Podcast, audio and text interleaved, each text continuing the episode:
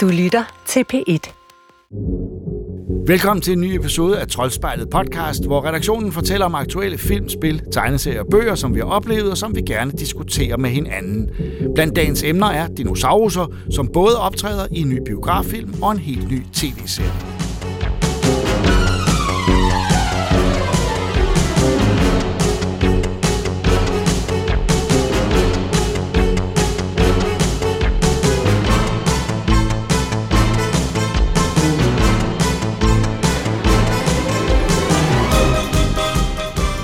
Det er muligvis femogtres millioner år siden dinosaurerne uddøde, men de er jo noget mere sejlivet på det hvide lærred i den tredje og foreløbig sidste Jurassic World-film med undertitlen Dominion, lever fortidsøjlerne nu frit blandt mennesker, og det giver selv sagt nogle problemer.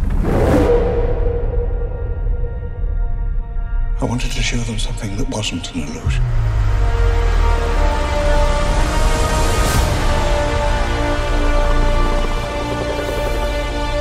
We're racing toward the extinction of our species. We not only lack dominion over nature, we're subordinate to it.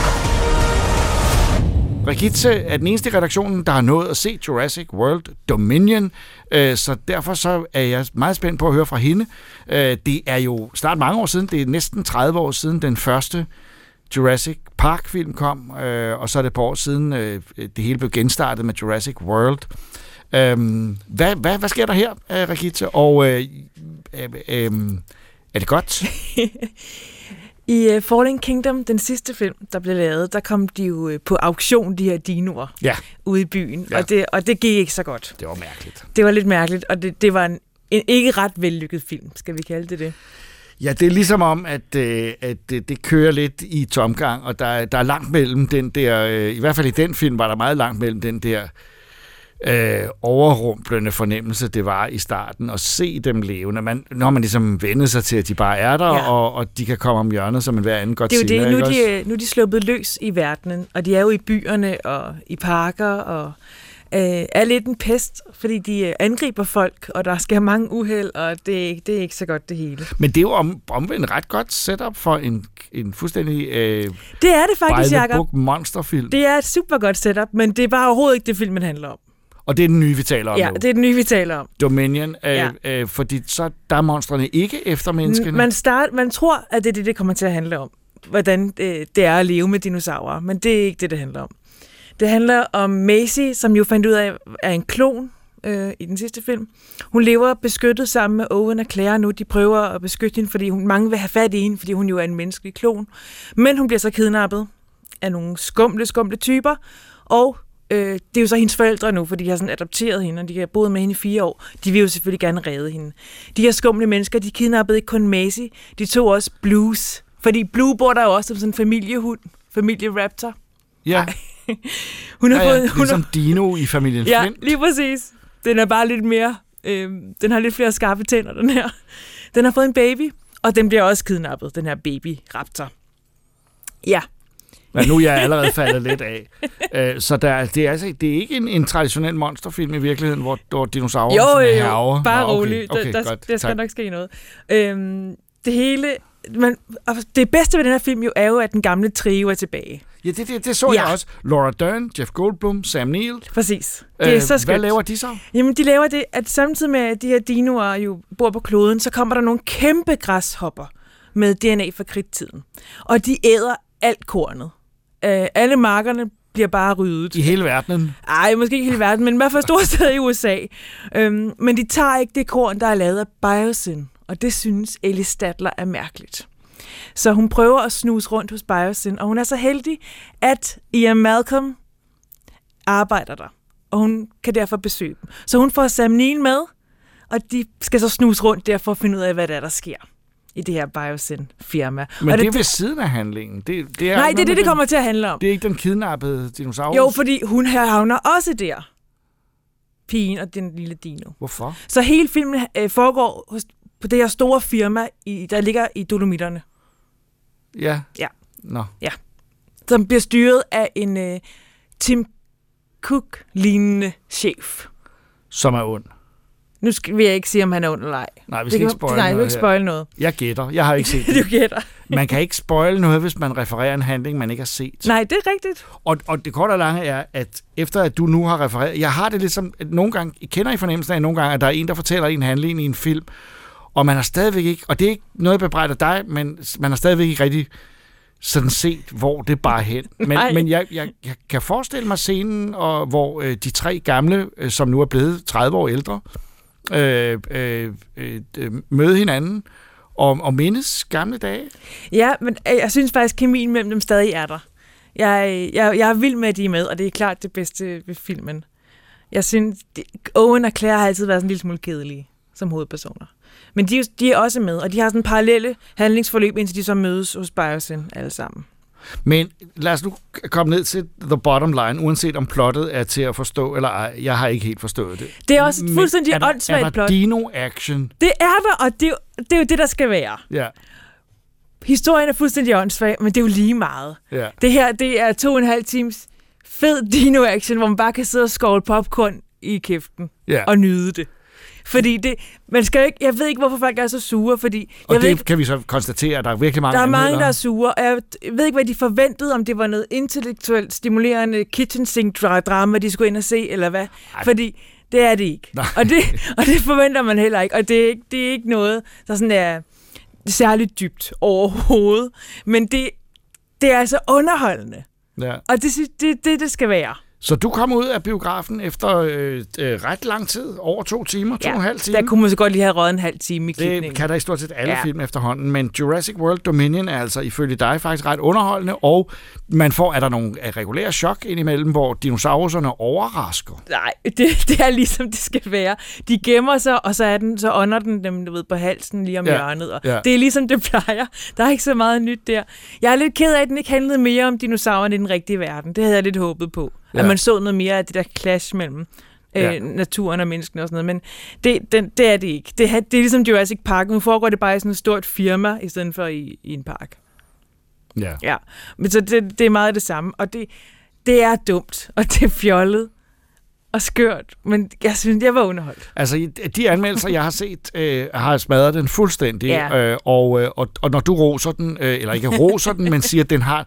Jeg får enormt lyst til at se den, ja, og øh, derfor vil jeg tillade mig, uden at have set den, at anbefale den, fordi jeg tror faktisk, Jurassic World Dominion øh, har nogle grundlæggende underholdningskvaliteter uden dybder, som, øh, som du har solgt mig på nu, så jeg skal, tror, jeg skal ind og se den, og... Øh, vi må hellere advare, øh, det er jo ikke altid den gode smag, der sejrer her i Troldspejlet. Nej, det er heller ikke denne gang. That's another plane, right? Not exactly.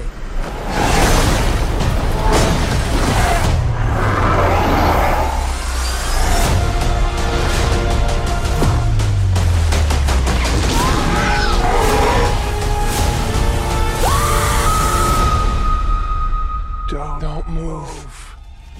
Bigger. Why do they always have to go bigger? Hvis man i stedet for har lyst til ægte dinosaurer, så er der en seriøs dinosaurdokumentar, som netop er ankommet. Et samarbejde mellem B B C og Apple om med digitale dinoer, men helt uden handling. David Attenborough er vært og fortæller, og sammen med ham besøger vi, som serien hedder, Prehistoric Planet. This is Prehistoric Planet. Og den har tålt, så jeg har set, ja, øh, en hel del. Der er fem episoder i alt. Ja. Og øh, det er jo altså øh, ren øh, dokumentarfilm, dyrefilm. Den anmelder vi jo normalt ikke her. Nej. Men eftersom det jo er øh, fingeret, øh, så... Øh, så er det computeren med. Ja. Og, og jeg, må jeg ikke også lige starte med at sige, at hvis man har set, fordi det er ikke første gang B B C, de øh, bevæger sig ud i at lave nogle computerne med. Nej, Dinosaurs er jo klassiker. Og jeg vil bare lige sige, hvis man synes, hvis man ser dem i dag, så sidder man måske og tænker, de der computereffekter der. Desværre, ja. De har, de, altså, vi bliver jo mere og mere placeret hen ad vejen, ja, så det vi var imponeret over for tyve år siden. Det er ikke så imponerende øh, længere. Men, øh, men det, det må man bare ikke lade sig skræmme væk af i hvert fald, når man når ser man traileren til det her. Når man tror måske, det er det samme som det. Præcis, nej, fordi det, det, det her, det er i en liga... Altså, så langt væk fra, hvad vi har set før. Selv nu øh, har I jo lige snakket Jurassic, Park, øh, Jurassic World Dominion. Det er også en liga væk fra det, mm. hvis jeg skal være helt ærlig. Yeah. Det her, det er de flotteste, mest... Nu kan jeg jo ikke sige naturtro, for jeg har aldrig set en dinosaur i virkeligheden. Men det er det, det, det, som for mit øje ser mest ægte ud øh, af det, jeg har set nogensinde. Jeg, jeg, jeg følte nogle gange, at jeg sad og så optagelser, der var lavet i virkeligheden. Jamen, det er fuldstændig det, der er meningen. Og det gjorde jeg også.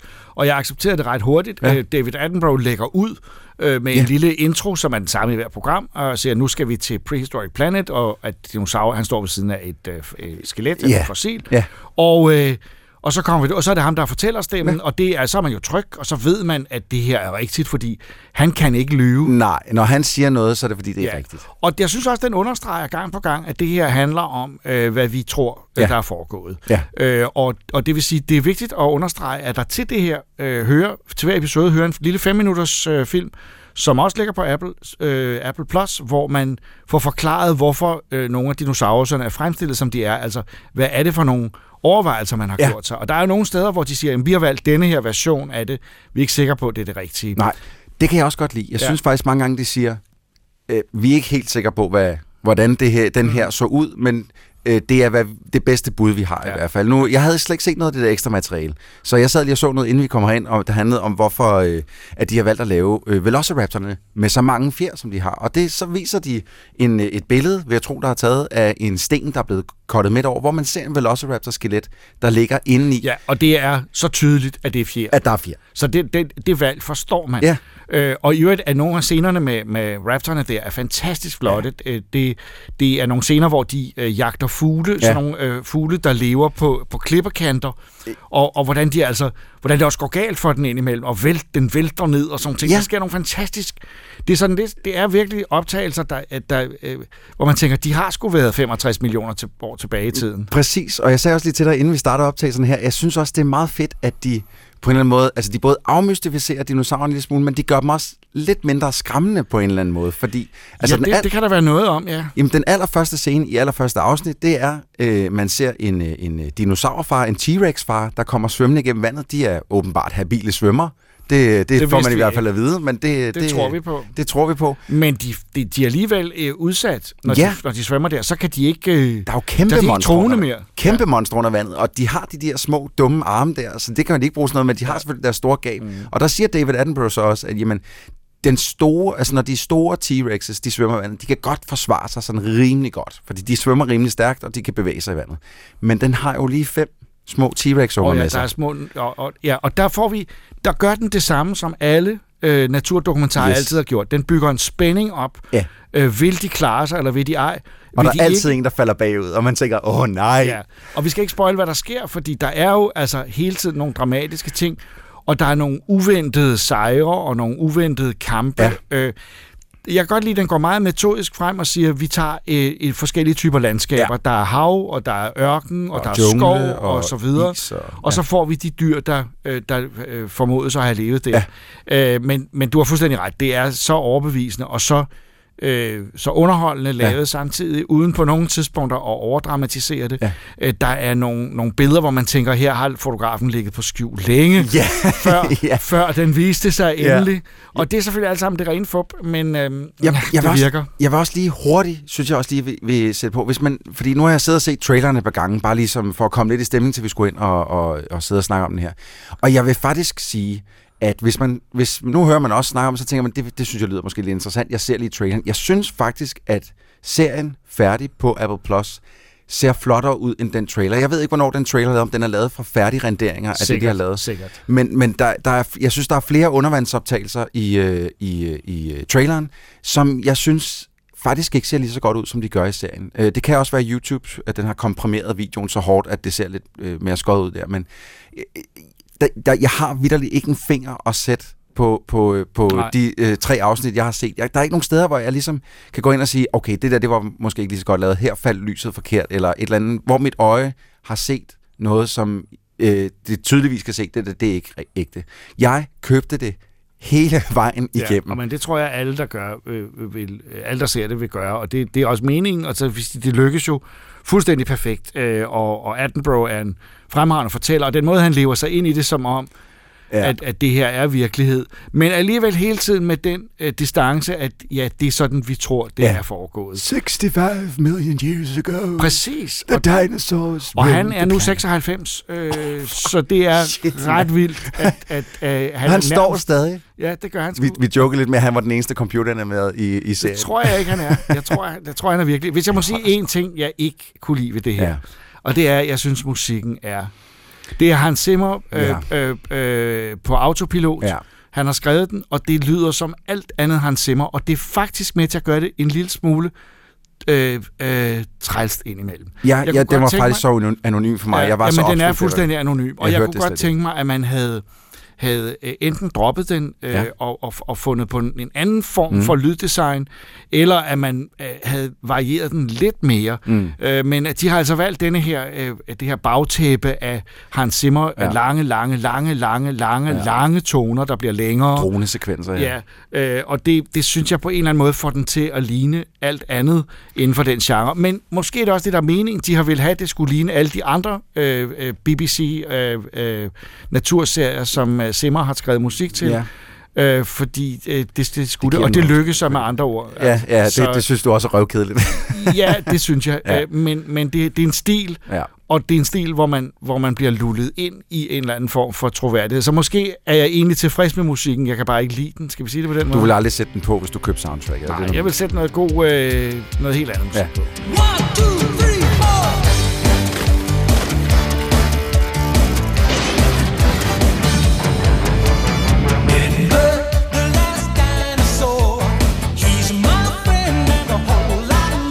Siden Sony PlayStation trak sig fra at lave håndholdte konsoller, har Nintendo haft hele markedet for sig selv med Switchen, som er blevet et kæmpe hit.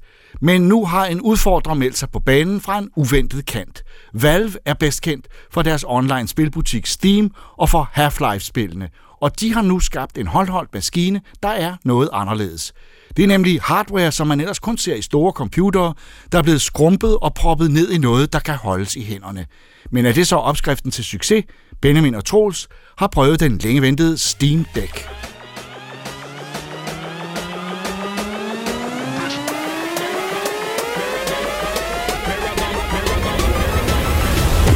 Nå, Benjamin, nu, øh, nu har du fået noget nyt. Du yeah. har købt noget nyt, ikke fået. Du har købt noget nyt, som, som jeg ikke har, og som jeg faktisk er lidt misundelig øh, yeah.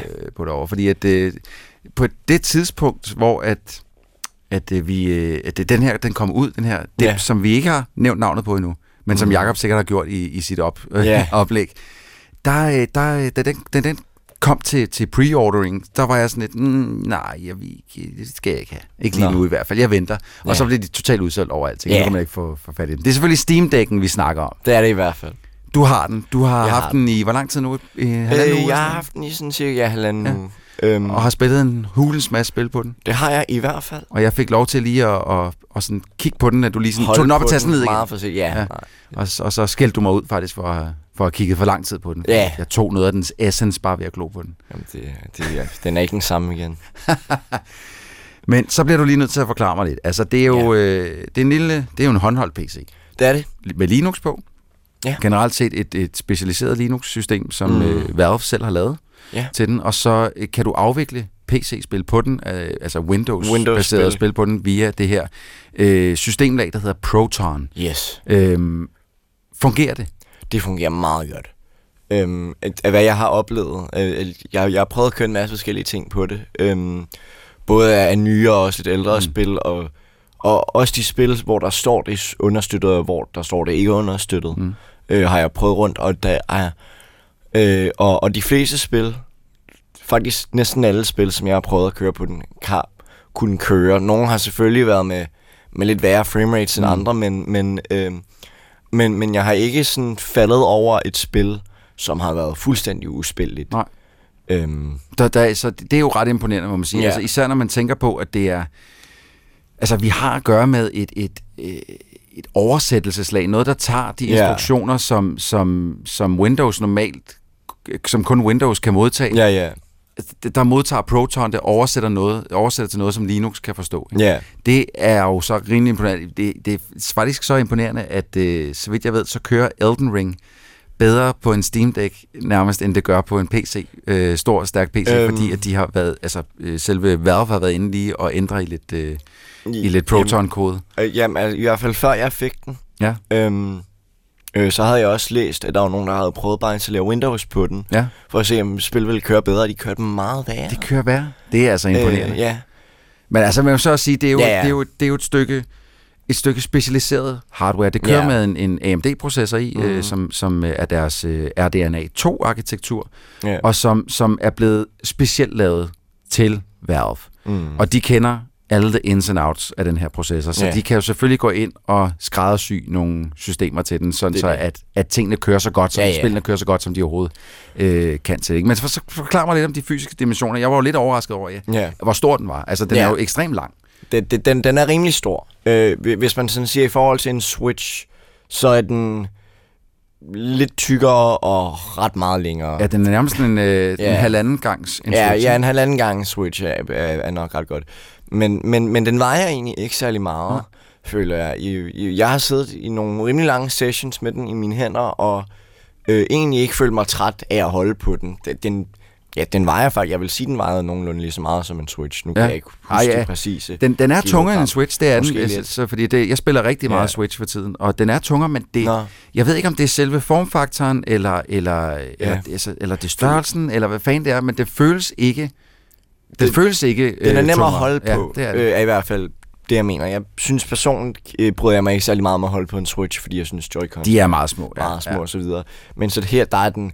stor og tyk, og så kan mine hænder rigtig have masser og ligesom at have fat på. Men hvordan er altså så, fordi at den har den har en øh, den har en god pasform, den ligger, ja. den ligger godt i hænderne på trods af størrelsen. Ja. Øh, så har den en skærm. Hvordan øh, er, det, er det hvordan fungerer den skærm? Fordi det er jo en altså en af de vigtigste ting. Ja, ja. Det er den du skal sidde og kigge på i så mange timer ad gangen. Fungerer den som den skal? Den fungerer fuldstændig som den skal. Den den kører på tolv firs gange otte hundrede p, ja. hvis jeg husker opløsning, rigtigt. Ja. Opløsning.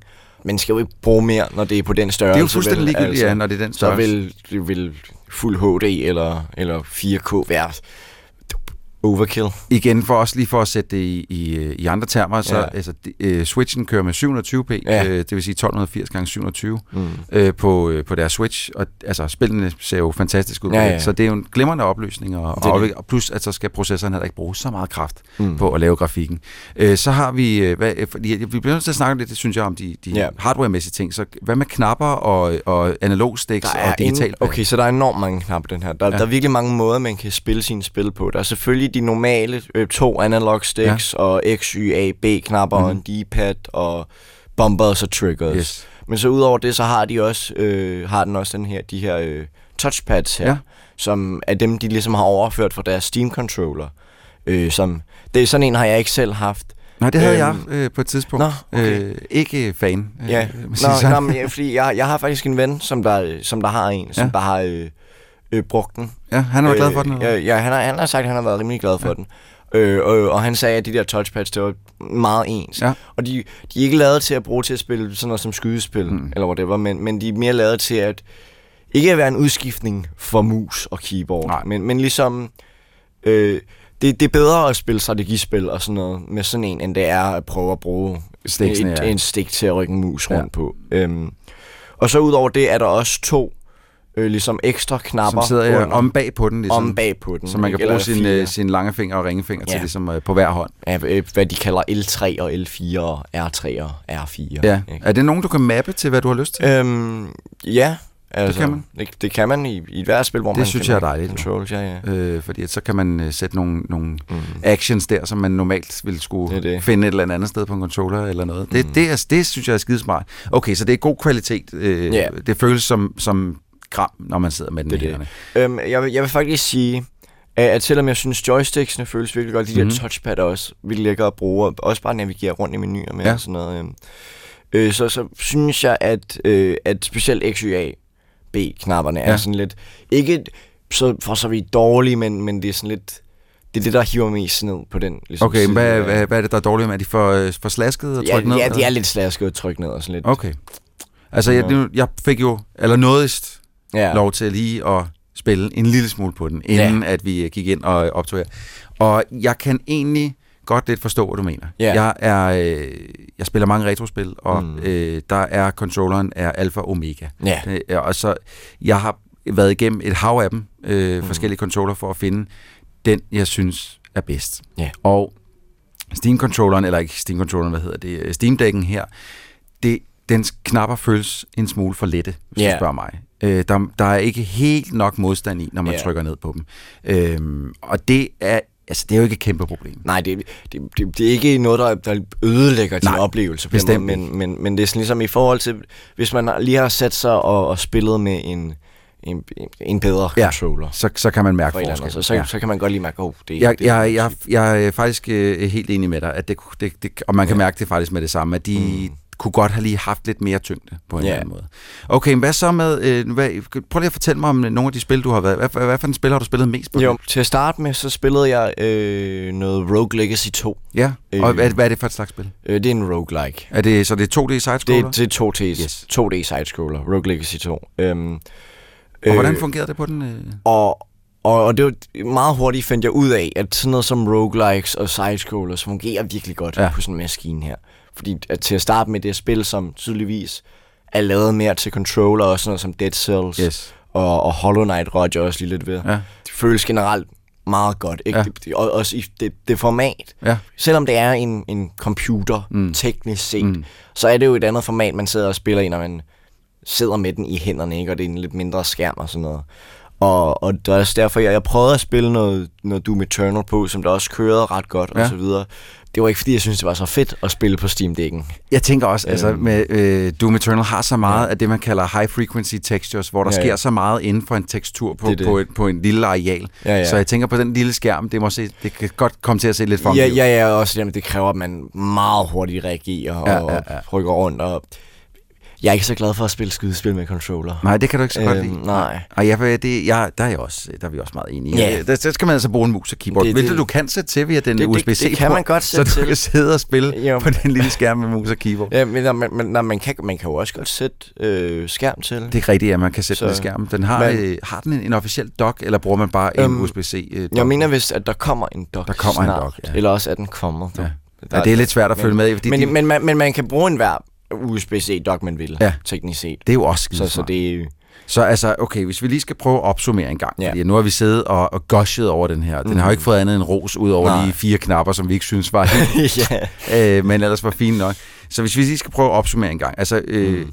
det, det er gode materialer, den er lavet af. Den, yeah. øh, den føles ikke for tung at have i hænderne. Ja. Det er en fin skærm. Ja. Øh, de fleste af knapperne er rigtig gode, og mm. styrestiksene. Ja. Øh, spillene kører altså sindssygt godt på den, yeah. i forhold til øh, den formfaktor, vi har at gøre det med. Det. Så at, altså, hvad fanden... Øh, øh, og højtalerne hørte jeg også lige hurtigt, de lyder ja, ja. fantastisk i forhold til mm-hmm. også den størrelse, de har. Så, så øh, det er jo et, øh, et must-have, det er jo et must-buy til alle, det det, der godt kan lide håndholdt konsoller. Og, og, og specielt, hvis man sidder derhjemme og kun spiller på sin computer, mm-hmm. sådan, så ved jeg ikke, om det er så nødvendigt. Men, men, men jeg føler også, at den, det er meget øh, passende til folk, som der måske... spiller mere på konsol, men gerne vil ind i P C-verdenen. Ja. Fordi det, det er ikke ligefrem nemt øh, sådan lige at, at få fingre i det hele og, og forstå sig på, hvis man vil have en stærk computer. Det er både dyrt og ja. så videre. Ja. Ja. Men altså den her... Øh, den dyreste model koster fem tusind kroner. Ja. Og det er det, du har selvfølgelig. Ja, og det er selvfølgelig den, jeg har. Og, og det er jo ikke fordi, at fem tusind kroner er lidt penge. Nej, det men, er men, mange men når man i forhold til, hvor meget man ellers kunne betale for en stærk computer, ja. er det jo egentlig ikke så forfærdeligt meget. Og man skal tænke på, at man får en controller, ja. en skærm, øh, og øh, et grafikkort, og en C P U, og en strømforsyning, i alt sammen i den her... pakke her. L- meget lille formfaktor. Ja. Og du kan sætte den op og teknisk set bare bruge den som en helt normal computer. Det kan man. Hvis du vil det.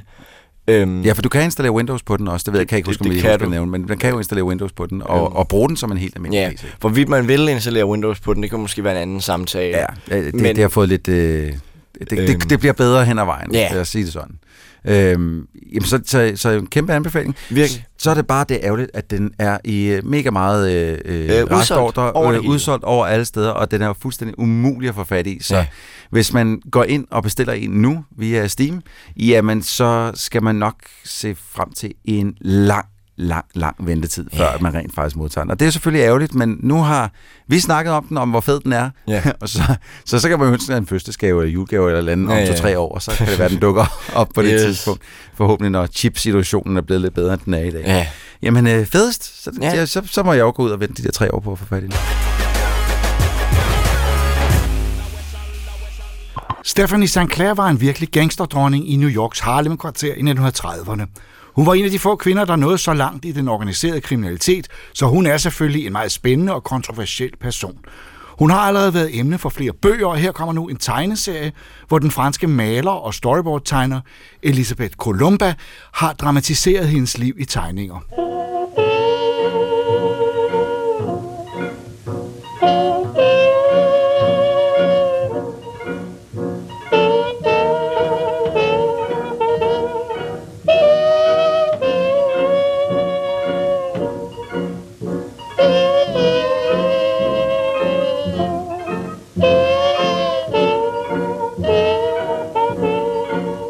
Og øh, den har Ida og jeg læst. Den hedder på dansk Queenie, øhm, Harlems gudmoder. Det er en meget rammende titel, synes jeg. Ja, hun er, hun er jo godfather, øh, bare godmother, øh, og hun, øh, hun dyrker både at, at, at sælge spil og gambling og prostitution og alt det, man nu øh, gør som, øh, som gangster. gangsterchef, men hun er så bare kvinde, hvilket er lidt anderledes. Ja, det er det, der er lidt anderledes. Og hun gør så meget i det, som sådan hedder sådan nogle lotterisedler. Det er rigtigt, ja. Ja, som er en lidt speciel ting, jeg ikke, faktisk ikke rigtig havde hørt om, men det er jo en fordel for hende øh, øh, på det her tidspunkt, hvor at, øh, der ikke længere er restriktioner på alkohol, hvilket nogle, presser nogle af de andre mafiabosser. Øh, men hun er jo en, en dygtig, dreven kvinde, som... Øh, som de andre er sådan lidt ude efter, fordi hun er lidt en, en, en, en torn i siden på dem. Ja, det er, altså, det er jo altid sådan, så gangster, de slås om, øh, om territorier, og det er Harlem, det handler om, og det er, det er syndens hule, øh, fordi øh, lastens hule, for der er natklubber, og der er jazzmusik, og Duke Ellington, og prostitution, og så er der lige det der, at nu er alkoholen altså blevet frigivet igen efter forbudstiden, og så har gangsterne ikke helt de samme... Øh, samme indtægtsmuligheder, som de havde før. Men historien handler jo i høj grad også om hende som person, hvor hun kommer fra. Hun kommer fra, øh, fra øh, Martinique, er det, øh, ja. hvor hun er, øh, er flygtet fra, øh, kan man sige, og blevet indvandrer i Canada. Vist, nej, i U S A kommer hun til, men hun var vist oprindeligt forbi Canada i den oprindelige historie. Ja, hun har jo været en, en slavepige i, på øen Martinique, øh, og har, har oplevet de mest grusomme ting der, men, men har... evner for tal især, hvilket en af hendes, sådan, en, hendes ejer finder ud af og, ja. og benytter sig af, og benytter sig også af hendes, hendes krop. Ja, ja, den her unge pige. Det er, det er, sådan det er, var det jo så dengang. Ikke? Så der er jo ikke brutalt. Noget at sige til, at hun er en, en hård, brutal kvinde, men samtidig har hun også noget, noget enormt... Øh, rørende over sig. Blandt andet, der er, sådan, der er en af de her øh, huslejefester, som jo åbenbart er en ting med kunstnerne. Hvis de ikke lige har råd til at betale deres husleje, så inviterer de folk, og så, så lægger de lige et par håndører, så, øh, så folk kunne betale deres husleje. Det er en og rigtig er... god idé. Jeg har også ja. tænkt mig at prøve det. Øh, vi gør det her i næste uge her i vores lokaler. Og så, øh... men, men det er meget sjovt, fordi øh, det, det illustrerer netop, og det er godt, du siger det, at øh, den prøver at komme ind på, at Harlem ikke kun var forbrydelser på det tidspunkt, det var også, øh, hvad skal man sige, sorte kunstners fri Det var øh, digtere og musikere og ja. malere og alt muligt. Og blandt andet det, der sidder der en ung pianist og spiller, som er øh, Thelonious Monk, som hun siger, jeg skal nok sørge for, at du kommer på, på øh, tarpen, at du kommer på... Øh, på, på øh, plakaten hedder det, til ja, Cotton Club og sådan noget. Og ikke? Cotton hvor Club er jo, er jo, er jo, er jo ja. netop, og der ser man Ellington spille, og den er faktisk, jeg tjekkede lige, Monk har spillet der som helt ung, så det er god nok. det, det, det er bare, altså, jeg... Det, hun, jeg Jeg ved jo, hun var en, en, en kendt kvinde, er en kendt kvinde, der har lavet mange historier om hende, men jeg kendte hende faktisk ikke. Og jeg synes, det er ret specielt at høre også, at det er bare en spændende historie. Altså gangster er jo altid sjove, den måde, de øh, spiller ud mod hinanden, og man laver underhåndsaftaler, og man har øh, politikere og politibetjente og alt muligt på sin lønningsliste for ligesom at have nogle fordele. Øh, så så, så udover, at hun er en spændende person, så er det også bare en, en godt fortalt historie. Ja, der vil jeg så lige sige, at jeg ikke synes, den er så godt fortalt. Jeg synes, den er sindssygt godt tegnet. Hun er en dygtig tegner. Øh, men, øh, men jeg synes, den, den springer for meget i handlingen til, at jeg helt kan forstå, hvad der foregår. Øh, og jeg synes, det er lidt uklart, hvad der er fiktion, hvad hun har opfundet. Hun oplever nogle ting i syden, øh, hvor der en bus bliver overfaldet, og der er et Ku Klux Klan overgreb. Og jeg kan ikke rigtig finde ud af, om det er noget, der foregår i virkeligheden. Øh, og så synes jeg faktisk, at jeg ikke helt kan finde ud af, hvordan... Øh, altså, det, det skal være... Jeg synes simpelthen ikke, det er skarpt nok fortalt til, at man helt forstår, hvem der er hvem i de her gangsterkredser. Og jeg elsker gangsterhistorier, så jeg virkelig gerne ville have den her historie. Men jeg synes, øh, synes at tegneren, som i øvrigt er fra... Altså, hun er virkelig fremragende. Øh, øh, altså, hendes tegnestil... Hun bruger meget sort... Det er rent sort-hvid jo, det her. Hun bruger meget skyggerne, og øh, hun bruger meget sådan de store sorte flader. Så det er meget noir-agtigt. Men jeg savnede noget i klarheden i historien. Øh, Elisabeth Colomba er som sagt sindssygt dygtig til at tegne, men jeg synes godt, at det kunne være lidt tydeligere fortalt. Du har slet ikke problemer med at se, hvem der var hvem? Næh, det, det havde jeg faktisk ikke. Det ja. Må jeg blive skuffet med, eller hvad man skal sige. Altså jo, der var der nogle navne. Det er, det er jo en ret lang, det er en lang tekst, ja, den er flere den... hundrede sider, ja. øh, så det er jo nærmest en grafisk novelle. Øh, ja, så, så, vil jeg sige. Nå, ja. øhm, altså, så der var der nogle af de, de der personer, som, som optræder sådan lidt lemfældigt, som jeg ikke helt havde styr på, men, øh, men nej, jeg synes, at det gav mening også det her øh, spring i tid, øh, at det ligesom har sådan nogle flashbacks til hendes ungdom og hendes tidligste ja, tid i Harlem. Ja, det synes jeg var rigtig godt. Jeg var, jeg var, jeg var helt ja. med, og jeg synes, at det var...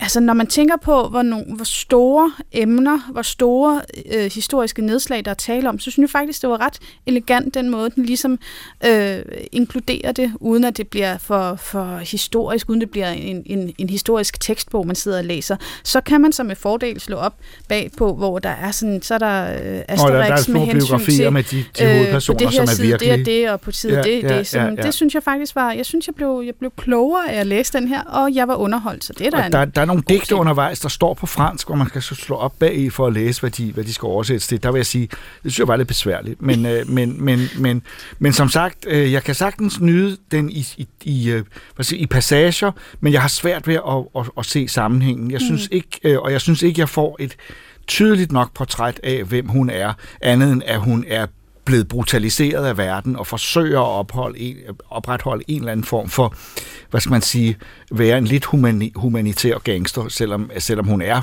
lige så kynisk som alle ja, de det andre. Det er hun jo, ja. Ja. Og man kan også også sige, at det er hun jo så blevet, men det er jo sådan en klassisk fortælling, ja. Ikke? Så, altså, jeg, jeg synes, ja, jeg var, jeg var meget imponeret. Jeg synes, at det var enormt spændende og enormt øh, vigtigt og relevant øh, på mange måder, så, så, så en, en udgivelse, jeg virkelig kan, kan anbefale. Og jeg vil så være lidt mere forbeholden og sige, ja, der er interessante ting ved den, øh, men jeg synes, det var lidt svært at, øh, at, at, at få den til at hænge godt nok sammen, og der var for mange uklarheder undervejs. Men smukt at se på, eller smukt og brutalt at se på, det er helt sikkert.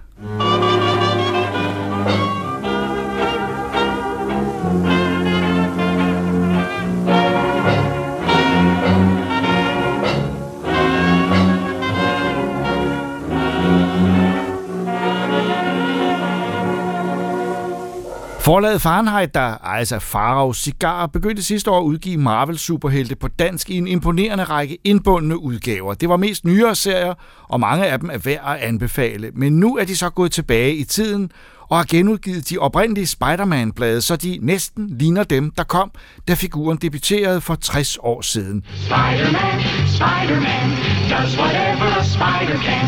Spins a web, any size, catches seeds, just like flies. Look out, here comes the Spider-Man. Christoffer og jeg har læst Steve Ditko og Stan Lees allerførste Spider-Man-historie, og det begynder selvfølgelig ikke med nummer et, men med nummer femten, fordi vi ved jo alle, at Spider-Man dukkede op i Amazing Fantasy nummer femten.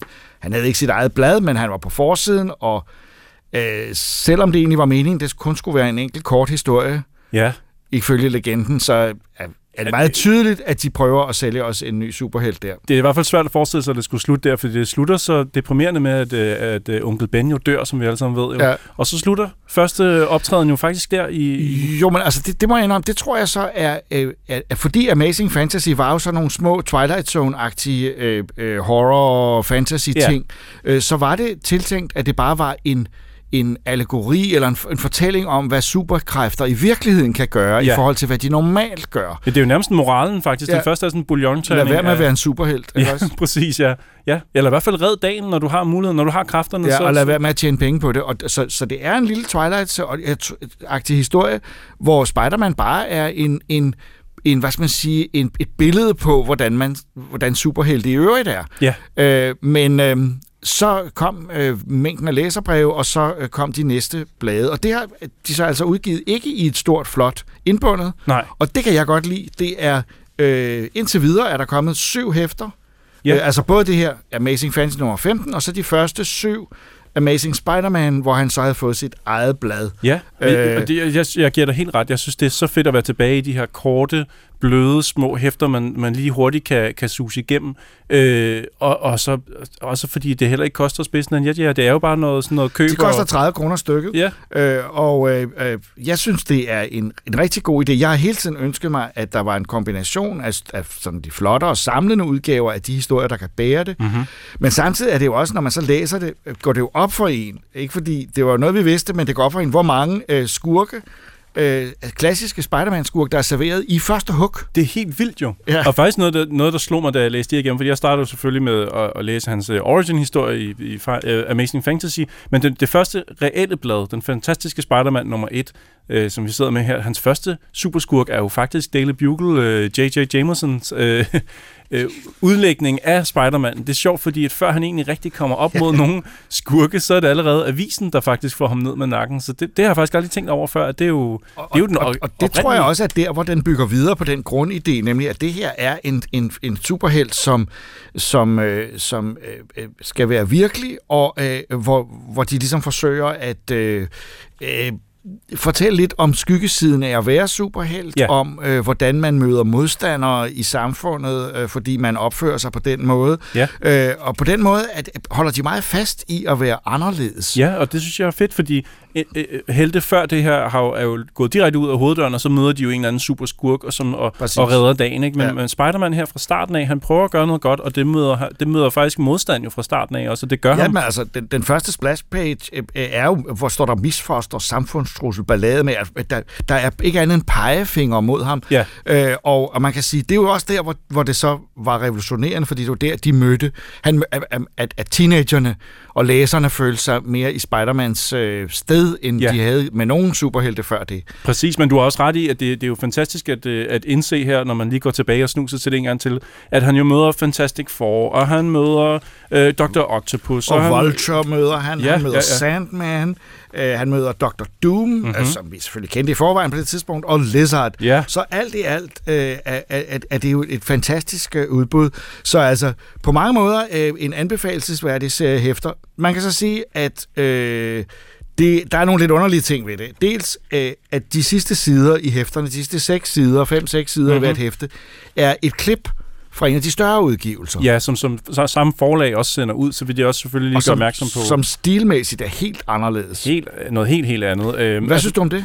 Altså, jeg kom jo hjem og har en lille datter, som er begyndt at få øjnene op for Spider-Man. Jeg tænkte, jeg smider det her på bordet og ser, hvad der sker, fordi det er jo også lidt tiltænkt til, at de mindste skal kunne gribe det her og bare bladre igennem det, men de sidste sider er måske ikke lige til den alder.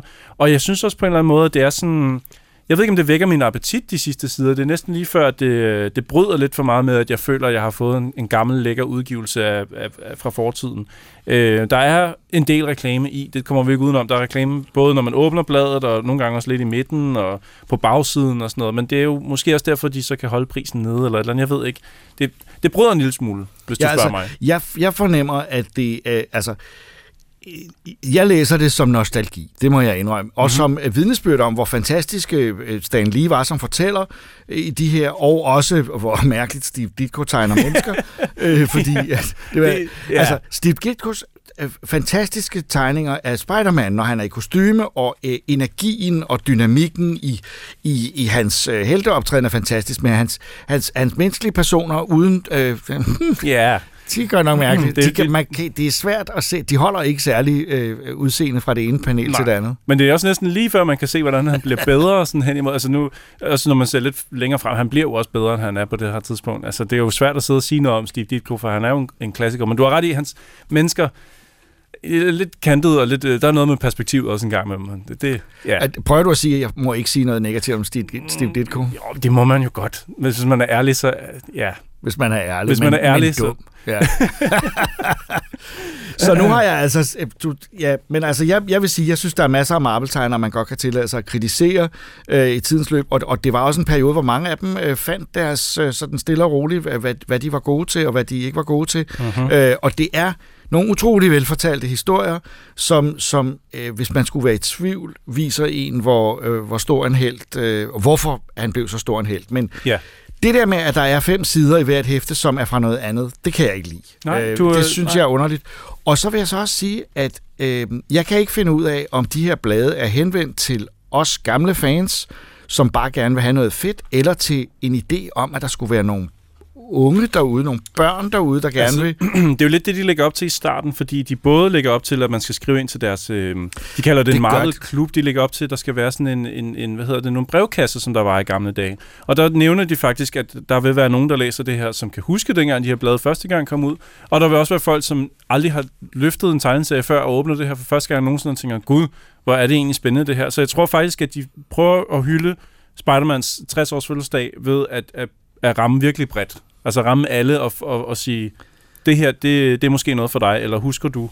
Øhm, jeg ved ikke, om de sætter sig mellem to stole på altså, den måde. De eller, jo, de, de, de, det er jo en, en stor... Det er jo ikke noget med at udsende et nummer om, om, om måneden. Der, der er på én gang udkommet de her otte hæfter. Mm-hmm. Øh, hvorfor det også er lidt, er lidt underligt, at det er det samme introduktion i alle hæfter. Ja, men hvis planen er, at der skal komme, jeg ved ikke hvad, at de ja. skal fortsætte i hvor lang tid, så, ja. så er det måske bare for ligesom at sige, godt, så er vi i gang. Øhm, jeg, jeg håber da på i hvert fald, at vi får en hel del flere af de her. De kommer i hvert fald ikke ud i bladkioskerne. De er ikke i normal bladdistribution, så I skal ikke forvente at se dem i jeres lokale supermarked. De skal købes øh, hos Faros eller Fantask eller nogle af de andre steder. Ja. Så det er jo henvendt til fans, og jeg tror også, ideen er måske at øh, sætte lidt skub i de, de, de store udgivelser ved at, at øh, øh, sådan øh, gør os interesseret i flere, men, men jeg synes lidt, det sætter sig mellem to stole, at det er et nostalgisk produkt, som, som, som, som der står her, Spider-Mans første optræden fra nitten toogtres, eller er det en værvekampagne? Øh, øh, og yeah.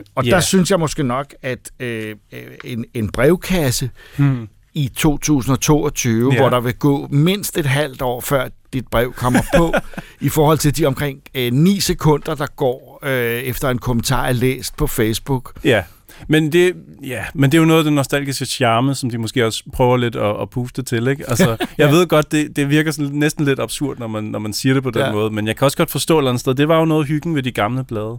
Apropos de gamle blade egentlig, jeg har taget et ønske med her, fordi noget af det, der er ved at have slidt op i min private samling derhjemme, det er dengang, hvor at Spider-Man han møder Sinister Six, som jo er de, de seks hovedskurke fra, fra gamle dage. Jeg har sådan en udgave, hvor der ikke engang er farver i eller noget, øh, som jeg håber på på et eller andet tidspunkt, at de når til.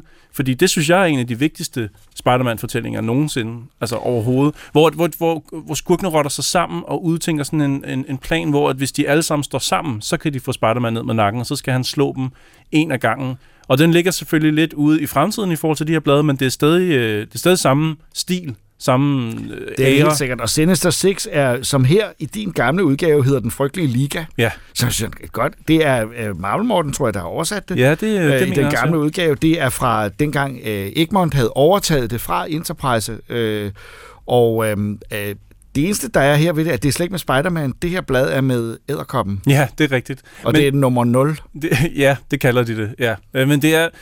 Det er bare sådan, det er så fed en historie. Jeg synes, det er ærgerligt, at den ikke er så let tilgængelig. Det kunne være fedt, hvis den kom ud på dansk øh, igen. Fordi ja. den version, jeg har her, er gammel og på dansk. Det mener det vil bare være oplagt. Men altså, vi har valgt, at Spider-Man hedder Spider-Man nu om dage. Så de gamle hæfter her, øh, eller de nye hæfter, er, er, er, der, der hedder han Spider-Man. Og ja. øh, øh, øh, oversættelserne øh, øh, kan ikke huske og vil ikke huske det, det gamle Edderkoppen. Præcis. Øh, og det, det ved jeg heller ikke, om jeg, hvor stor modstander jeg er mere. Men øh, en gang var jeg meget vred over det. Men, ja. men, øh, hmm. Du har vendet dig til det. Ja, altså det er okay. Ja. Øh, så længe det er, at, at, at de, de her tegninger er fantastiske, og du har ret, Sinister Six, men er det meningen, at det her skal udkomme? Ved vi det? Øh, at de her blade skal blive ved med at udkomme? Det tror jeg, ja. ja. Altså i og med, at de lægger op til sådan en brevkasseform, ja. jeg tror, ja. at det er tanken, at det her det skal fortsætte, at ja. man kan skrive ind til dem, og så mm-hmm. kan man samle på de her blade.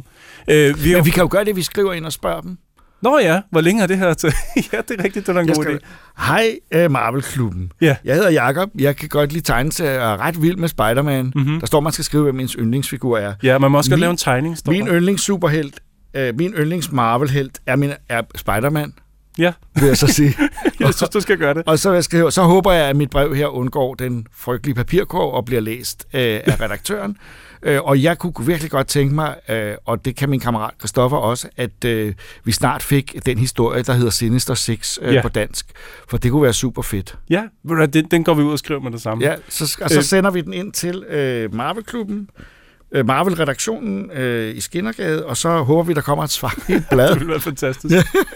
Vi har jo afslutningsvis, har vi før anmeldt de store, de, de, de sådan ja, hårde udgivelser, ja, de lavede, ja. også mere til, og til og der er kommet virkelig mange. Vi har simpelthen ikke kunnet nå at have dem alle sammen med her. Crazy mange. Det er helt vildt så mange, de sendte ud. Og der vil jeg gerne lige rose dem for, fordi sidst der gav vi dem, øh, vi gav dem lidt røg for ikke at have, have puttet sådan noget som ekstra materiale ind. Og der var, lige, der var sådan nogle finesser, vi tænkte, det kunne være vi var fedt, lidt utilfredse, ja. ja. Og der vil bare lige rose dem for den udgivelse, der hedder Genfødt med Daredevil af øh, Frank Miller og David Mazzucchelli, øh, som jeg synes er nok det bedste, de har fået ud indtil videre. Jeg er blæst bagover af den her udgivelse. Så hvis man leder efter sådan en, øh, den, den voksne, det voksne take på det her, så vil jeg sige, prøv lige at, at springe på den, fordi den er altså super fed. Jeg er personligt meget stor fan af Batman Year One, og det her, det ligger jo tæt op af, i og med det er Frank Miller og David Mazzucchelli en gang til. Men nu er det så med Daredevil den her gang, og der er også andre, jeg er opmærksom på. Men, men den her er altså nu let tilgængelig, den er på dansk, og en, en virkelig lækker udgivelse, synes jeg, med, med lidt ekstra materiale og nogle flotte flotte farver. Øh, den føles rigtigt i hånden, hvis man kan sige det. Og det er jo en, en af Frank Miller, som har jo nogle ting, han er mest kendt for, som man tit, og det, det her er noget af det, han, øh, han også er meget kendt for, at have taget øh, dæmonen, Daredevil. Ja, ja, dæmonen. dæmonen. Ja. Jeg ved ikke, hvorfor det navn hænger ved så godt for mig, dæmonen øh, på Daredevil, som han hed i gamle dage. Men, øh, men det har godt set, at det er en sindssygt god historie. Det ved jeg, har læst den, og at læse den samlet på dansk, det kunne jeg godt tænke mig. Så, øh, ja, Genfødt. Det er en god anbefaling, så øh, øh, udover, altså jeg vil sige, de syv, otte hæfter her, otte hæfter er det, øh, øh, det er ikke fordi, vi ikke anbefaler dem. Det synes jeg, altså det, det er fint at have i samlingen, hvis man øh, har lyst til det, og jeg er glad for bladformen, øh, men jeg er lidt øh, øh, usikker på, om det er en øh, appetitvækker for at købe øh, bøgerne, eller om det er en separat, seriøs udgivelse. Øh, kan vi ikke være enige om det? Jo, bestemt. Og så glæder vi os til at få svar fra, øh, fra Marvel-klubben, når vores brev kommer på. Ja. Wherever there's a hang-up, you'll find a Spider-Man. Hvornår er et spil et spil, og hvornår er et spil mere en film end en egentlig interaktiv oplevelse? Det er noget, som udviklerne Supermassive Games har kæmpet med at besvare siden deres Until Dawn, der i to tusind og femten udkom til PlayStation. De har siden da lavet The Dark Pictures Anthology, en imponerende serie krimi-horrorspil, og er nu tilbage med en efterfølger til Until Dawn med navnet The Quarry. Det er en ægte sommercamp-slasher-historie, men er der nu nok spilelementer til, at man kan kalde det et spil, er det, eller er det bare en computeranimeret film? What? There is a lot more to this than you realize. Like what? Kidnapping, murder, cover-ups. I think the whole Hackett family is in on it. You have no idea what's going on here. Not a goddamn clue. All right, let's do this. Det vil Troels nu svare på, og også sige, at det selvfølgelig ikke er en direkte efterfølger til Until Dawn, men mere en... Ja, det kan du godt lide at sige, spirituel. Ja, men det, det, det er de amerikanerne skriver, så det kan ja, jeg også, godt, det kan lide. Du også godt lide. Ja, det er smart. Men det betyder selvfølgelig, at det er en efterfølger i ånden. Ja. Øh, og, at, øh, og jeg har set traileren til det, og jeg og synes, det, det, det ligner en god gammeldags B-slasher-film fra nitten otteogfirs eller yeah, sådan noget. Ja, sådan en rigtig masse teenager samlet, netop. Og så skal de, så skal de dræbes. Direkte til V H S. Yes. Øh, øh, og, og, og jeg kan ikke rigtig se, hvor jeg kan få lejlighed til at få indflydelse på det her, men jeg vil egentlig gerne se det. Jamen altså, det, på den måde er det faktisk ret imponerende, fordi at man er... Øh, ja, lad os lige starte helt forfra. Spillet starter sådan set med en prolog, øh, hvor at man, øh, man følger to unge mennesker, et, et kærestepar, som er på vej ud til den her sommercamp, fordi de skal være sommercamp counselors, som man hører så tit om i øh, både amerikanske film, men det er også noget, der eksisterer i virkeligheden. Ikke? Og, øh, og de er på vej derud, de er så taget en dag tidligere ud. Jeg tror, de skal ud for at korpulere, øh, hvis jeg skal være helt ærlig. Så det er det, du mener, sommercamp nogle gange går ud på? Ja, fordi de teenager, der skal passe på de små børn, jeg tror, de tager det ud for at score hinanden. Det er hundrede procent. Det virker, det, det, altså det, det, det hele, det her spil nærmest på. Nej, det har du slet ikke set. Kommet, jeg vidste det, Jacob. Du er helt ude af den verden. Men de er taget tidligere sted, og, lang tid siden. Og pludselig så kører de galt, fordi de tror, de er ved at køre en person ned. Øh, manden, han bliver, eller drengen bliver tilbage og prøver at reparere bilen, mens pigen, hun lige går ud og kigger lidt med en lommelygte i skoven. Og, og øh, jeg vil ikke afsløre selvfølgelig, hvor meget der sker, men det ender forfærdeligt for de to. Klip til, bum.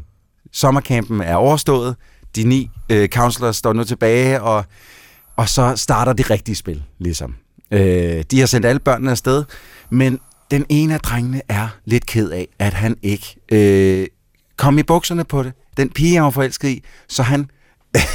Han, øh, han bliver vred. Han smadrer deres bil, så at sige, sådan så motoren ikke kan starte, wow. fordi så kan de blive der en ekstra nat, hvilket viser sig at have været en rigtig dum beslutning. Jamen, at det lyder som en rigtig god trailer, og i øvrigt som en person, der skal have undervisning i, at man skal kunne tage et nej for altså acceptere ja, det. det, det altså, der, men det gør der, han der, der, der var flere gange, at han alle er meget søde i det, lad os bare sige det sådan, men, men han... Øh, Han tager en drastisk beslutning, som har rimelig fatale konsekvenser. Det lyder virkelig sådan. ja, men, men, øh, men så, så er det ligesom det, at nu skal man, så, så skal man styre med de her ni øh, øh, personer på den ene eller anden måde i forskellige dele af spillet, og der skal tages beslutninger hele tiden. Øh, for en forkert beslutning, jamen så mister du en. Så er der en, der dør på den ene eller anden måde. Øh, og det hele spillet er, dyr, er bygget op omkring beslutninger og Q T E-sekvenser, hvis du kan huske, hvad det er, quick time events, ja, ja, ja. hvor der sker noget hurtigt på skærmen, og så kommer der en knap op, og så skal du hurtigt trykke på den knap. Ja. Det har jeg ikke. Det er da meget sjovt. Jeg har ikke prøvet sådan noget i lang tid. Det er en god idé tid. At få det tilbage. Hvordan er det så? Altså bliver man? Det, jamen det er fint. Altså det, ja. det, jeg har, det, jeg har, det er kommet så langt væk, så jeg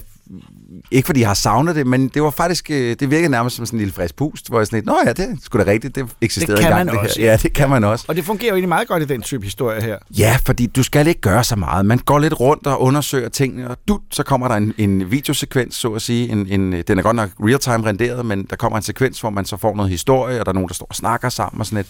Så det er, det, det skal lige siges, det, her, det er meget en laid-back ting, hvor man oplever en historie, mere end man spiller den. Det skal man bare være klar over. Det var det samme med Until Dawn, som jeg var meget lidt glad for. Øhm, Men det her er bedre?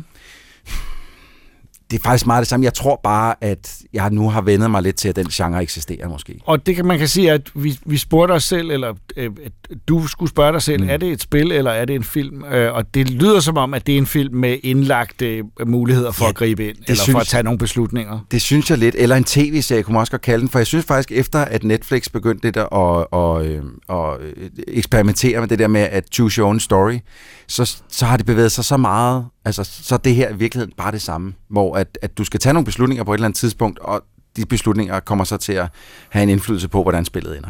Men det lyder nærmest som sådan en uh, svær trolddombog, eller sådan ja, noget. Ja, det, det, det, det er lidt derhen af. Det er det og lidt. Og der, der vil jeg så sige, øh, så skal der meget til at, at, at, at holde en fanget, fordi man kan, det synes jeg i hvert fald erfaringen er, at så bliver man, øh, hvis ikke man har noget at lave, så er man i den forkerte mode, til at, at altså, i, i stedet for at, at se en film, og yeah. man kan ikke rigtig finde ud af, hvor man er. Men der er to ting i det, fordi den, den ene ting, det er, at de rent faktisk har fået nogle habile skuespillere øh, til at spille med i den her. Øh, altså stemmerne? Øh, øh, også ansigterne. De og har lagt ansigter til. Ja, fordi det, jeg kunne, det er jo mocap, det her.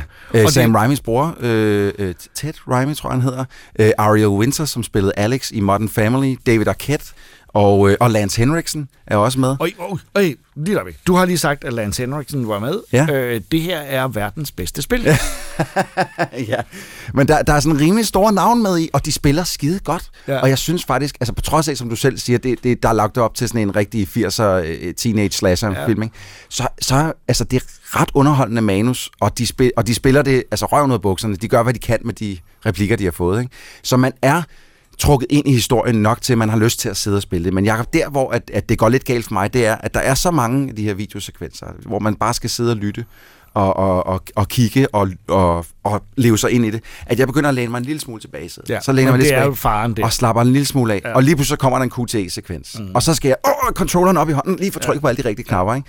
Og så så jeg, jeg mistede faktisk et par øh, af de her counselors på baggrund af, at jeg var begyndt at slappe en lille smule for meget af. Så altså alt i alt er The Quarry ikke en, en altså det har nogle ting som vi som vi synes er fascinerende, fordi yeah. og jeg jeg vil sige til alle, gå ind og se traileren, fordi den er i sig selv en lille underholdende yeah. øh, på en eller anden måde. Øh, er det en parodi nærmest på, ja. på, på, på slasherfilm af sommercamp slashers øh, fra den periode der? Altså super underholdende lavet, skide gode virkemidler. Jeg blev fler, forskrækket flere gange. Øh, jeg er jo ikke så meget, jeg er ikke så god til horrorspil. Nej, nej, har vi vist? Nej, øh... Jeg blev altså ikke forskrækket, det må jeg indrømme. Nej, ikke af traileren, men, Nå, okay. men af hele spillet, der, der, der Nå, fik jeg et par gardinechok. Det skal øhm, der jo også være. Og så, og så det pisse hamrende flot. Jeg synes, de har været så gode til at animere folks ansigter, så det Altså, man kan godt se, det ikke er ægte selvfølgelig, men det ligner en, en rigtig god computeranimation. Lad mig det, sige det, det sådan. Det er bedre end Polar Expressen. Meget bedre end Polar Expressen. Der skal heller ikke så meget til. Men jeg vil lige advare, øh, komme med en enkelt advarsel øh, til, til dem, der måske sidder derude og har, har lyst til at købe det her. Køb den standardversionen. Lad være med at købe den øh, deluxe edition, de har udgivet. Og det er simpelthen kun fordi, at der er fra starten lukket op for en funktion, og hvis du mister nogen i spillet, har taget en forkert beslutning på et tidspunkt, og du mister nogen, så kan du spole spillet tilbage til, inden du tog den forkerte beslutning, og så tage den rigtige beslutning, så du rent faktisk har en chance for at komme igennem med alle ni camp counselors. Øhm, det lyder jo som sådan meget fedt, men hvis du er ved at være igennem tid, øh, spillet bare cirka ti timer, hvis du er ved at være ved slutningen af spillet, for eksempel, og finde ud af, der er en, der er blevet dræbt, fordi du har taget en beslutning, en forkert beslutning i starten af spillet, og så vælger, jamen jeg spoler lige tilbage, tager den rigtige beslutning, og så kan jeg gennemføre spillet. Lige snart du har spolet tilbage, så skal du gennemføre alt det derfra igen. Man kan ikke spole frem. Du kan ikke spole frem igen. Nej. Altså, ja. Selvfølgelig for det meste, så spoler man måske ikke meget mere end tyve, tredive, femogfyrre minutters gameplay tilbage. Men hvis man lige kommer til at trykke på knappen på det forkerte tidspunkt, yikes, så har man altså lige smidt mange timer ud af vinduet. Men er der en mulighed for at, at sige, jeg vil slet ikke spille det her, jeg vil bare se filmen?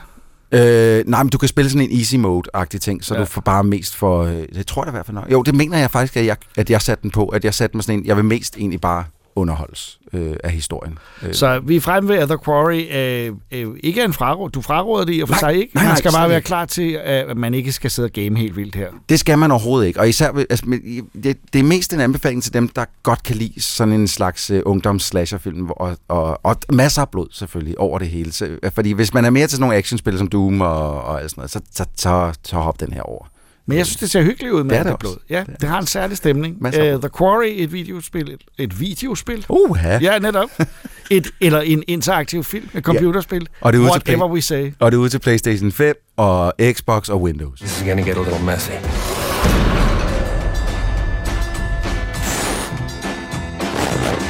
Them's the rules, you noob. Gotham er plaget af en gal seriemorder, men Batman er ingen steder at se. I stedet arbejder doktor Bruce Wayne med at obducere ofrene, og intet tyder på, at han er ved at tage kappen på og komme til undsætning. Det er præmissen i det nye podcast-drama med en noget anderledes udgave af superhelten Batman Unburied. Gothamites, I want to hear from you about this harvester. How are you feeling about this madman on the loose? doktor Bruce Wayne performing autopsy. Five victims, all seemingly random. The harvester... He takes something, heart, pancreas, gallbladder. I think he considers the organs he takes as his reward. Jeg må indrømme, jeg blev en lille smule overrasket over, at det næste Batman, vi skulle have efter The Batman i biografen, skulle blive det her, og at det så også skulle faktisk vise sig at være så godt. Øhm, den her nye, den her nye serie, Batman Unburied, er jo et Spotify-produkt, og det var ikke der, jeg lige havde regnet med, at vi skulle finde det næste Batman. Øh, og normalt så laver de jo også podcasts, som for eksempel Joe Rogan, men, men det, der fangede min opmærksomhed, det var, at den her podcast, den faktisk slog Joe Rogan i en periode, ja. øh, som værende top podcast hos Spotify. Så jeg kastede mig over den, og jeg skrev også til dig, Rikita, hey, hvad, hvad sker der her? Skal vi ja. tjekke det ud? Øhm, og nu har vi, vi har jo lyttet til det, og jeg, jeg sidder allerede sådan lidt og, og tripper, fordi jeg vil vildt gerne snakke om, ja, hvad, du, hvad, hvad synes du? Og du bliver ved med at sige Batman, men der er jo faktisk utrolig lidt Batman i ja, den her podcast, må vi rigtigt. sige. Han ja. er, Bruce Wayne er jo øh, læge. Mm-hmm. Vi har kaldt den doktor Batman, det burde måske have heddet. Ja, det vi grinede lidt af her på kontoret, vi har kaldt det doktor Batman-podcasten. Det, det er han jo, ja. til at starte med. Han er, han er retsmediciner, han obducerer lig. Og Gotham er jo plaget af den her nye seriemorder, der hedder The Harvester, mm-hmm. fordi han høster et organ fra alle sine ofre. Ja, meget blodigt. Meget blodigt, og, og doktor Batman så, så obducerer det her, og sætter sig ind i ofrenes tankegang og følelser, mm-hmm. og undersøger det seneste offer, og så bliver han jo så overfaldet. Ja, og allerede fra starten af, der tænker jeg, at det, det er et meget snedigt greb i forhold til at få... i talesat ting, fordi i og med, at det er en Batman-fortælling, der kun foregår i lyd, så skal der jo snakkes. Ja. Øh, og man hører aldrig bare, hvad folk tænker. Der er altid en årsag til, at folk snakker. Og Batman har så, eller Bruce Wayne i det her tilfælde, har så det her med, at han sætter sig ind i, hvordan de her folk ja. er døde. Og derfor så snakker han som værende, hvis han var personen, der ligger der. Han optager det også på sin diktafon. Ja, og ja. det giver også god mening, fordi så får vi lov til at høre, hvad han har at sige til sin diktafon og sådan noget. Det er meget, meget snedigt. Ja, ja. Men det rigtige er så meget hurtigt, så bliver han overfaldet af The Harvester herinde, øh, ja. på, altså, hvor han står og obducerer et lig. Og så er man egentlig ret hurtigt i gang med en fortælling. Altså, der går ikke lang tid, før man er kastet direkte ind i noget, der virker meget voldsomt. Nej, præcis. Og det er jo meget mere krimi, end det er superheltegenre. Mm. Øh, jeg har hørt fem afsnit. Jeg ved, du har hørt lidt mere. Jeg har hørt alle ti, og, der, og det, det, det der, den slutter indtil nu i hvert fald. Der er ti afsnit i alt på, på Spotify. Øhm, og, øh, og når du siger, du har hørt fem, så vil jeg sige, du har noget øh, tilbage. Ja. Fordi den her, den overrasker næsten i hvert afsnit med noget andet end ja. det foregående afsnit. Det har jeg allerede fundet ud af nu, og det er, igen, det er meget lidt superhelt, og Batman, eller Bruce Wayne, fylder faktisk heller ikke særlig meget i historien. Øh, Barbara Gordon, som er politikvinde, hun øh, fylder en hel del, hun efterforsker den her sag også, ja. øh, og på et tidspunkt forsvinder Bruce Wayne også mm-hmm. helt, og så må hun opsøge, så opsøger hun gækkeren i Arkham, ja. og får, det er sådan næsten helt ondskabens øjne-agtigt, ja, tænkte jeg på, ja. det der med, hun opsøger en forbryder for at fange en anden forbryder, ja, for at ja. komme ind i den der forbrydertankegang.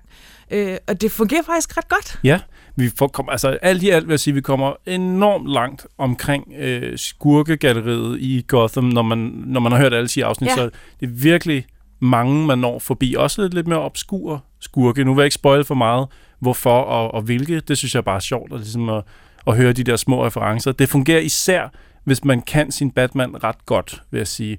I og med, at alting foregår i lyd, så skal du ligesom kunne visualisere mange af tingene øh, og hænge det op på noget, du har set før. Ja. Fordi jeg tror, hvis nu for eksempel, at øh, jeg ved, min mor, hun elsker at læse krimibøger, og jeg tror ikke nødvendigvis, hun synes, det her mysterie var lige så spændende, fordi hun ikke har det forhold til mange af de her Nej, figurer. Det er jo stadig meget forankret i Gotham, selvom det jo ikke er Batman-Batman, i hvert fald mm. ikke lige til at starte med. Og øhm, Batman går også til psykolog. Ja. Spillet af John Rhys Davies. Han gør det rigtig godt, synes Virkelig jeg også, som godt. den her øh, som sådan lidt mystiske doktor Hunter. Ja. Som, øh, hvis som, man ikke lige kan visualisere, hvem han er, så er det jo, det er jo ham fra både Ringens Herre og Indiana Jones. Ja. Øh, han spillede Gimli i øh, Ringens Herre, ikke? Ja. ja. Og han har en fantastisk stemme til det her. I det, det hele taget, så synes jeg, de er alle sammen castet rigtig godt. Ja. Nogle castingvalg overraskede mig faktisk også, da jeg lige fik googlet, hvem er stemmerne egentlig. Så tænkte jeg, nå, det var da egentlig faktisk et overraskende valg, men virkelig gode valg. Jeg synes, mm. de er alle sammen nogle, nogle meget dragende stemmer, meget sådan rolige, og dialogerne er skrevet ikke for filmagtige, øh, og ikke for hørespilsagtige. Øh, de, mange gange så tænker jeg faktisk på sådan en point-and-click-spil. Det er ja. lige før nogle gange, at dialogerne, der havde jeg lyst til selv at kunne vælge, hvad det næste, de siger. Ja, det var det. Der var sådan, en, øh, sådan et eventyr, man, man, man følger, men hvor man også lidt selv er engageret i det på en eller anden måde.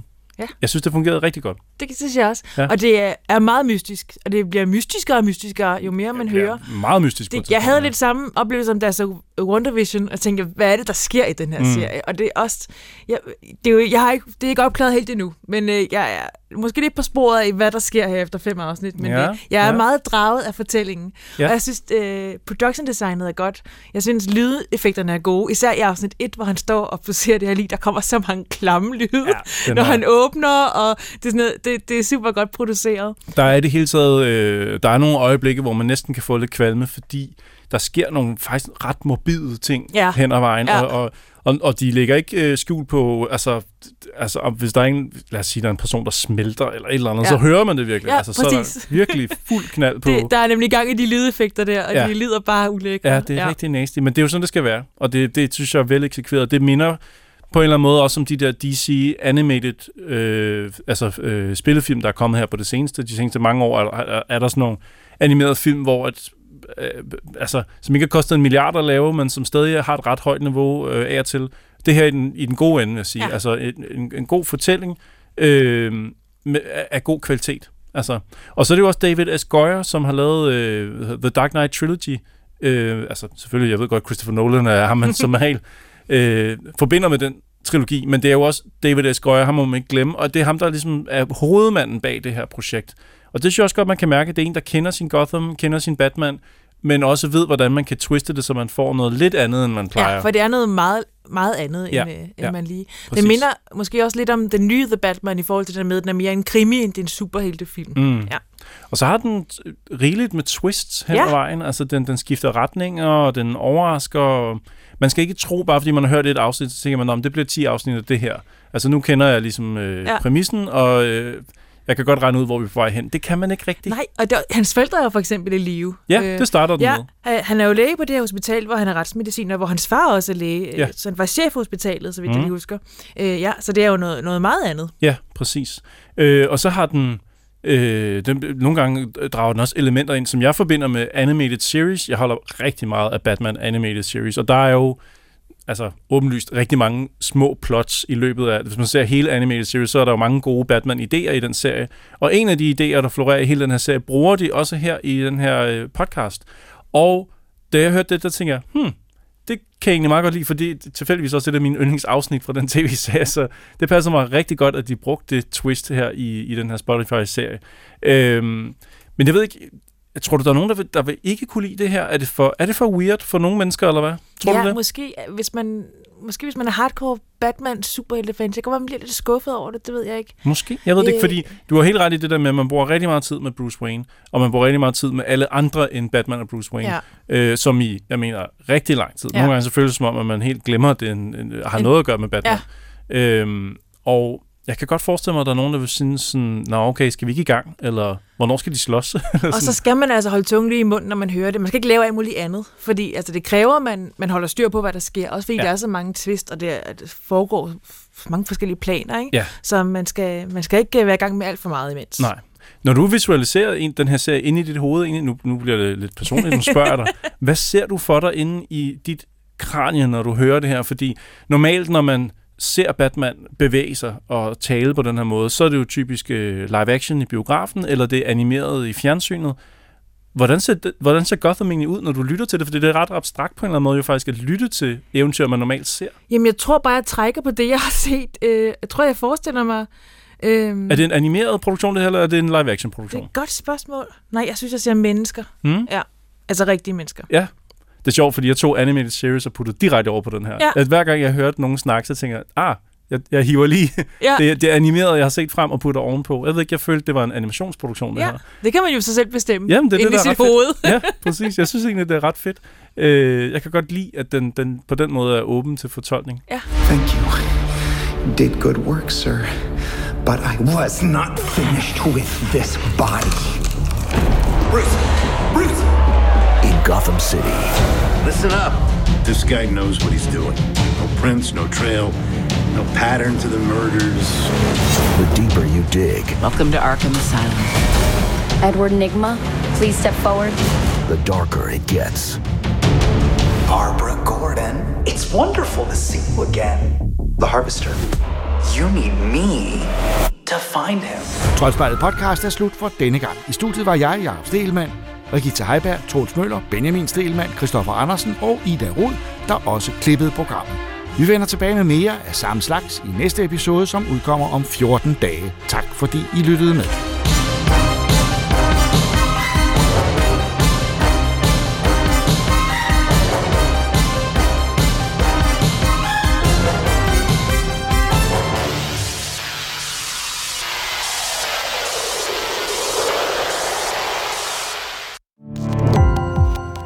Gå på opdagelse i alle D R's podcast og radioprogrammer. I appen D R Lyd.